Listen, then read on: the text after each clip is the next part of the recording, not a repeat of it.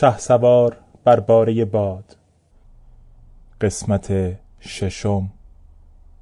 سلطان باز قرابه شراب قرمز از سلمان گرفته بود و تا من اسبان را تیمار کنم تا به آخر نوشیده بود. وقتی به اتاق رسیدم تهمانده درد آن را سر می‌کشید باز شیفته و شنگول و مست بود. تا نشستم گفت خیر المله کافور امشب کنیزی یا غلامی برای ما پیدا کن. خندیدم و او را نگریستم. حرفی برای پاسخ به او نداشتم. چون خواستش آنچنان ناگهانی بود که نمی‌دانستم چه جوابی بگویم. پس سکوت کردم. سلطان باز گفت زیبارو و جوان باشد. برخواستم و به حیات رفتم. هیچ کس در آنجا نبود.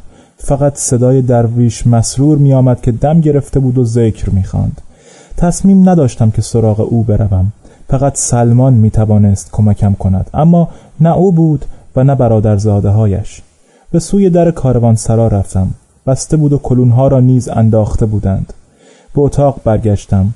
سلطان هنوز به دیوار تکیه داده بود و چشمهایش بسته. آهسته و بی صدا نشستم. من نیز تکیه دادم به دیوار مقابل او. نگاهش می کردم اما ناگهان فکری به خاطرم خطور کرد. بهترم بود که خود را خوابیده بنمایم. دراز کشیدم و چشمهایم را بستم. بخت نیز یارم بود و به زودی خوابیدم. سلطان سه روز مرا در چنبره گرفته بود و به اصرار کنیز یا غلامی می‌خواست. من نیز راه گریز و جواب نگفتن را آموخته بودم. هرچه سلطان اصرار می‌کرد من به انجام کارهای دیگر می پرداختم اما از بخت بد کار زیادی نبود. مجبور بودم به آخر بروم و اسبان را هر روز چند بار تیمار کنم. بعد لباسهای چرک را می بردم لب چاه و می شستم هرچه درویش مسرور اصرار میورزید که زوجش لباسها را بشوید نمیپذیرفتم. او تصور می‌کرد که من به خاطر سکه ای خست می‌کنم و خود آنها را می‌شویم.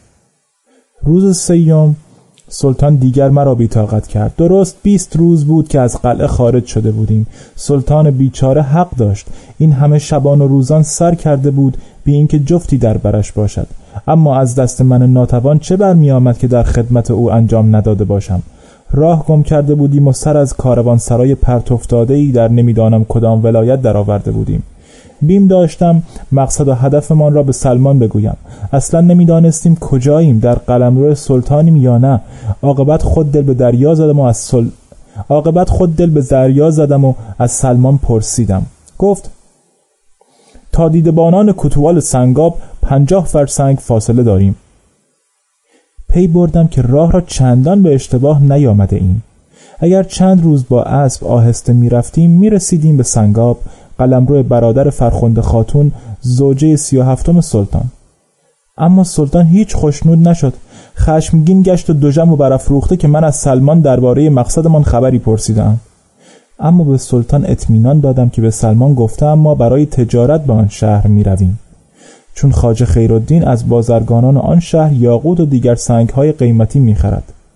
سلطان احتیاط کرد و خود به هنگام غروب آفتاب به سلمان گفت من مردی بازرگانم و میل ندارم به شهر یا ناحیه‌ای پا بگذارم که در آن آشوب و ناامنی باشد چگونه می توانیم مطمئن باشیم که آن شهر امن و آسوده است سلمان گفت اگر خاج خیرالدین اندکی خرج سفر بدهد مونس را میفرستم تا از آنجا خبر بیاورد.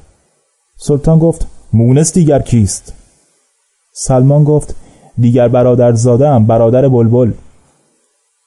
سلطان به من فرمان داد ده سکه به سلمان بدهم. من کیسه کوچکی به او دادم. مونس آمد. البته سلمان گفت که او مونس است وگرنه من گمان می بردم بلبل باشد.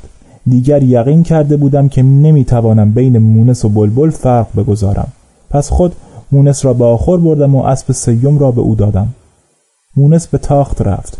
گرچه ماجرای تازه‌ای پیش آمده بود که می توانست تا چندی سلطان را سرگرم کند ولی تا پای به حجره نهادم بازوی راستم را گرفت و گفت خیر المله کافور کنیز و غلام ما چه شد؟ میکوشیدم که بازویم را از پنجه او بیرون بیاورم. اما او محکم گرفته بودش. ترسیدم. خود را سرزنش کردم که چرا به مونس پولی ندادم تا از سنگاب غلام یا کنیزی با خود بیاورد. گرفتن بازویم مشکلی نبود. سرانجام رهایش می‌کرد. اما دیگر جرأت نداشتم که با او شبانه در یک حجره بخوابم. می اندیشیدم که نباید بیهوده وقت را به هدر داد. پی راه و چاره بودم. بهانه ای تراشیدم که بروم و از ساکنان کاروانسرا درباره غلام یا کنیزک پرسشی کنم. بازویم را از دستش بیرون آوردم. باز به سراغ سلمان رفتم.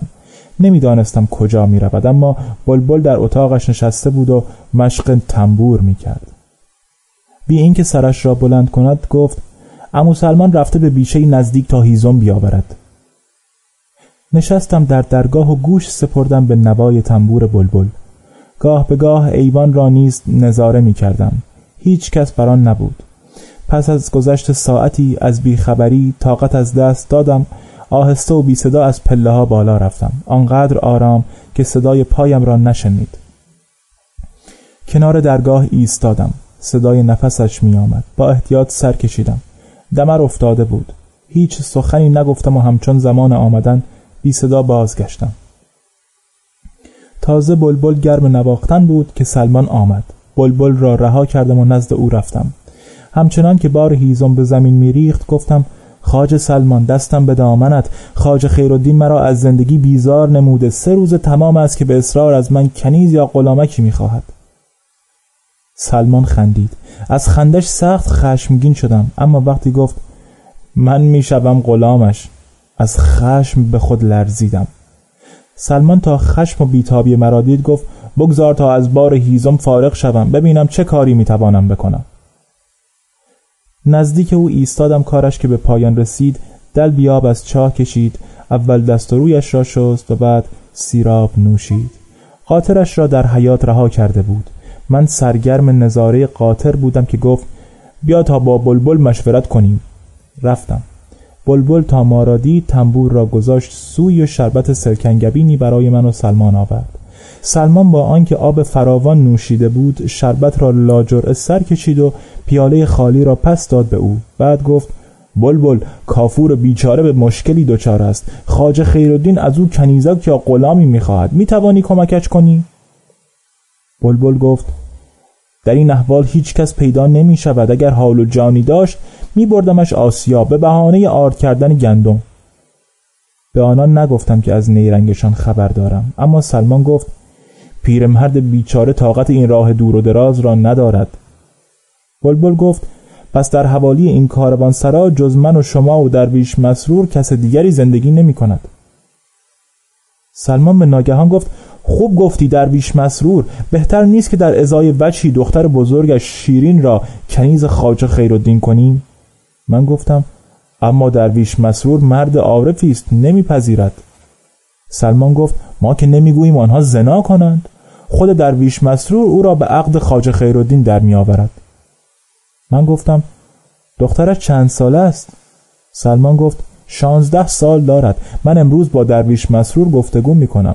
کاری می کنم او راضی شود. تو بهتر آن است که بروی و به خاج خیرالدین بگویی چند سکه زر آماده کند. سلطان شنید و سخت شادمان شد. کنیزی به این جوانی آن هم پس از آن همه روزان و شبان بینصیبی گفت برو به سلمان بگو که وعده شانزده سکه زر به درویش مسرور بدهد به عدد سالیان عمر دخترش. سلمان رفت و ساعتی بعد برگشت. درویش مسرور تا صحبت شانزده سکه زر را شنیده بود رضا داده بود به این زناشویی. من گفتم زنش خبر را شنید. سلمان گفت زن و تمام بچه هایش نیز نشسته بودند. سرانجام به سعی سلمان از کمینگاه خطر جستم. درویش خود آمد و سیغه عقد را خواند و دختر او به میمنت و سعادت شد پنجاه و هشتمین زوجه سلطان اعظم. دختر گویی هنوز هیچ چیز را باور نداشت. به همه نگاه می‌کرد و با صدای بلند میخندید. هرچه درویش مسرور و زنش با اشاره چشم و ابرو به او می‌گفتند که آرام و معقول باشد نمی‌فهمید. عاقبت پدر و مادر خسته شدند و سرشان را به زیر انداختند. سلطان با اینکه اسم همسرش را می‌دانست خطاب به او پرسید اسمت چیست؟ دختر خندید و گفت شیرین. سلطان گفت از این ساعت اسم تو خیر و نسا خاتون است. دختر خندید و گفت اه چه اسم بلندی. همه خندیدند. سلطان پنج سکه زر به زن درویش و پنج سکه نیز به سلمان بخشید. پس از او حجره دیگری برای من خواست. شادمانی من حتی از شادی خیر و نسا خاتون و سلطان نیز بیشتر بود. از امشب می توانستم با خیالی آسوده بخوابم. همه رفتند. یکی پس دیگری. عاقبت من ماندم و سلطان و خیر و نسا خاتون. خیر و نسا خاتون نیز ما را بدرود گفت و برخواست که برود من گفتم تو دیگر به کجا می روی؟ خیر و نسا خاتون گفت مگر نباید به خانه پدرم بروم سلطان گفت تو دیگر همسر منی کافور باید برود خیر و نسا گفت خب پس چرا نمی رود؟ من فرصت را مقتنم شمردم جامعه خواب سلطان و او را گستردم و به شتاب از اتاق بیرون رفتم سلطان گفت پیش از خواب کوزه آب از سلمان بگیر و برای ما بیاور. هیچ میلی در دلم نبود که بدانم در اتاق سلطان چه میگذرد. فقط دوست داشتم سر را بر بالین بگذارم و سپید دم بیخستگی بردارم. آشفتگی شبانه نداشته باشم. از اتفاق چنین نیز شد. گرچه در ابتدا پیش از آن که خواب به چشمانم بیاید صدای از آنجا شنیدم. گویی میدویدند. یکی جلو و دیگری از پی او. اما خیال من هم دیگر به آنجا نمی رفت به آنچه می‌خواستم رسیده بودم. حالا میدویدند یا چه کس با دیگری کار دارد یا نه دیگر به کار من نمی آمد سپیددم از اتاق بیرون رفتم تا وضو بسازم. در اتاق سلطان بسته بود. گوش خواباندم. فقط صدای خورناس سلطان شنیده می‌شد. با خود اندیشیدم که در این اتاق نیز همه چیز به خیر و خوشی گذشته است. هرچند در طی روزان پس از خروج من بودم که سلطان را برای وضوع و نماز دوگانه بیدار می کردم. اما اکنون او همسری داشت و من دیگر مجاز نبودم که بی ازن او قدم به آن اتاق بگذارم. اکنون تنها کاتبش بودم. به صحن حیات رفتم. وضوع ساختم و نماز دوگانه را بی هیچ تشویش گذاردم. این نخستین نمازی بود که پس از خروج با اطمینان قلبی به جای می آوردم پس از سلام نماز دعا کردم که ازدواج سلطان و خیر النساء آن اندازه بر دوام باشد تا ما به سلامت از این کاروانسرا خارج شویم و به محلی ایمن برسیم. پس از نماز در ایوان نشستم تا انوار عالمتاب نیر اعظم از خاور طلوع کرد. اما نه از سلطان خبری بود نه از خیر النساء خاتون. سلمان چاشت سلطان را به هنگام آماده کرده بود. به او گفتم که هنوز هر دو تن خوابند. سلمان گفت خواب گوارای پس از زفاف است. بگذار آسوده بخوابند. تو برخیز و بیا و با من چاشت کن. از ایوان فرود آمدم. چاشت را با سلمان خوردم. سرگرم گفتگو با سلمان و برادرزادش بودم که در اتاق سلطان باز شد و خیرالنسا خاتون آمد بیرون. خمیازه کشید و راه افتاد به سوی پله ها. در حیات خود از چاه آب کشید. وقتی به مبال می‌رفت سلمان گفت شیرین چه کردی؟ من گفتم شیرین نه خیر النسا خاتون. سلمان گفت به چشم خیر النسا خاتون. خیر النسا خاتون گفت پیرمرد دیگر باید خجالت بکشد. با این سن و سال هنوز می‌خواهد بازی کند. دیشب هر چه دوید که مرا بگیرد نتوانست. پس خسته شد و خوابید. سلمان گفت پس هیچ اتفاقی نیفتاد. خیر و خاتون گفت من دوست دارم در روز بازی کنم. شب می‌خوام بخوابم. من و سلمان یکدیگر را نگریستیم. پس من به او گفتم خاج خیرالدین بیدار نشده؟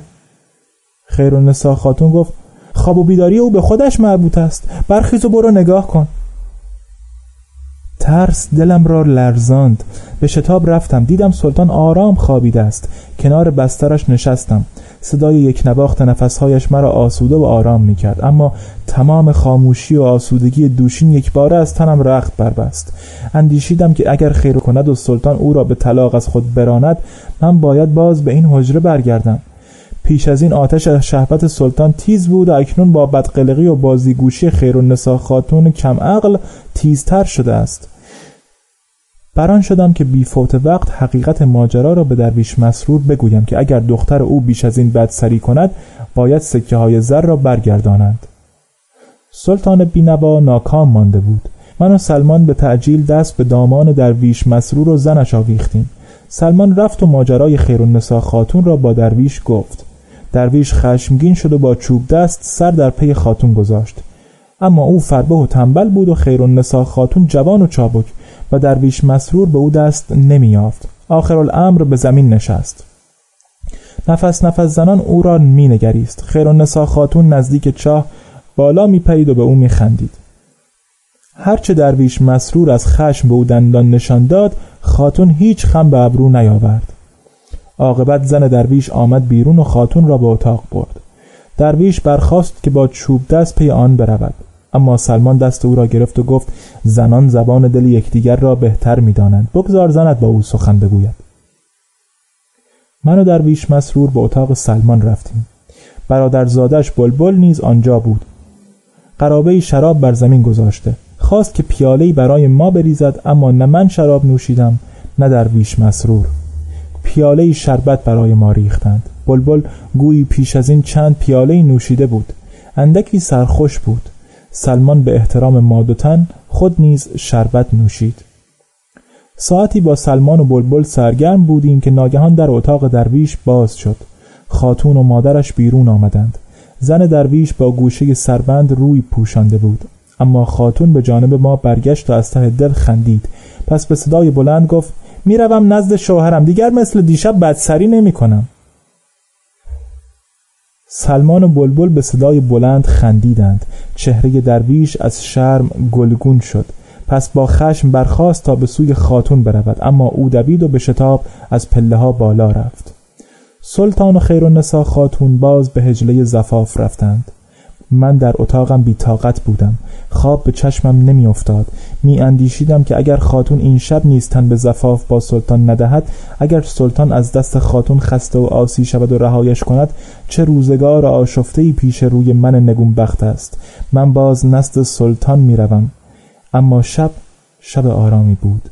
دیگر صدای دویدن به گوش نمی آمد فقط گاه به گاه صدای خنده خاتون را می شنیدم گویی سلطان با او مزاح می کرد نیمه شب دیگر بیگمان بودم که همه چیز به خیر و خوشی گذشته و سلطان به مبارکی داماد شده است.